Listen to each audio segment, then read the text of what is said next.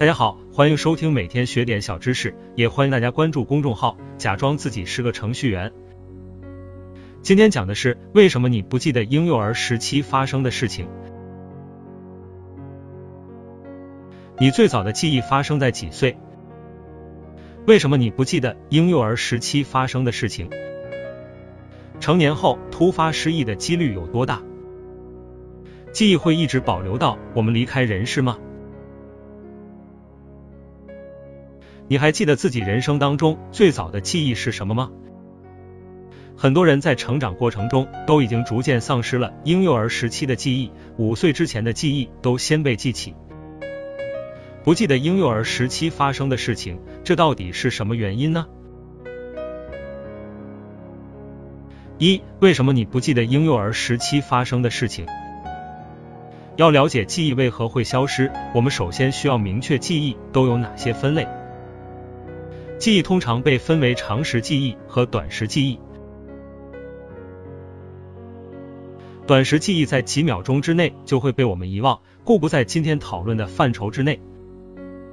通常情况下，我们将长时记忆分为陈述性记忆和非陈述性记忆。陈述性记忆又包括两方面，其一说的是我们在日常生活中所拥有的情景记忆，其二是日常被我们所熟记的语义记忆。而非陈述性记忆说的是我们自身在生活中所获得的技能。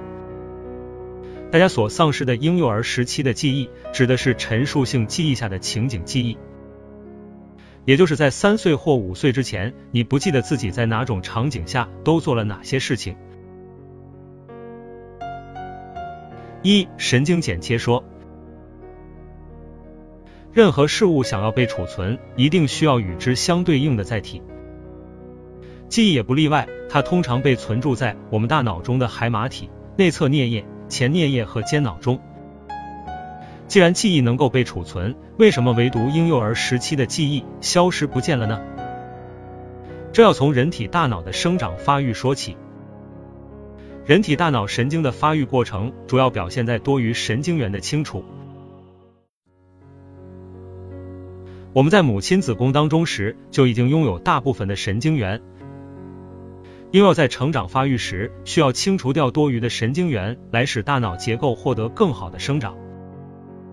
婴幼儿时期的记忆大多储存在不同的神经元中，随着我们年龄的不断增长，储存这些记忆的神经元被大脑自我剪切掉，储存记忆的载体消失了，记忆自然也就不复存在。二、语言匮乏说。当我们在描述一段记忆时，我们通常会说那天阳光很好，我和朋友来到了一间咖啡厅，窗外几个弹着吉他的孩子走过，我们安静的坐了一个下午。在这段回忆里，我们可以准确的说出当时所处空间的名称以及看到的所有事物。在婴幼儿时期，我们尚未完全习得语言，更不能对眼中的事物做出准确的描述。同样是这段情境，婴儿时期的你可能无法根据咖啡厅、吉他这些词汇来陈述记忆，因为词汇及语言的贫乏，有关婴幼儿时期记忆的线索被阻断，所以我们无法回忆起三岁之前发生的事情。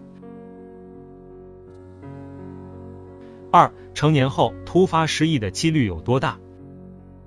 成年后的失忆症常常在各种烂俗的偶像剧中发生。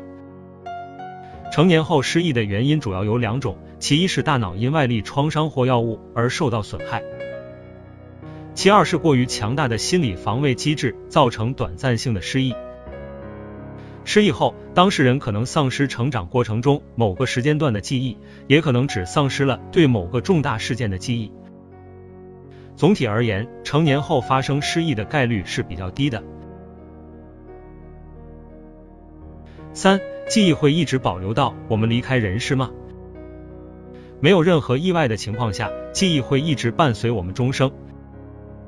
比较特殊的是，阿尔兹海默症患者记忆随着他们年龄的增长而逐渐消失，部分患者到晚期甚至连生活也无法自理。弥留之际，你脑海中或许会闪耀着自己一生中最快乐的时刻，这大概就是记忆存在最重要的意义了吧。你还保留着幼儿时期的记忆吗？你幼儿时期记得最清楚的事情发生在几岁？本次节目播讲完毕，感谢您的收听。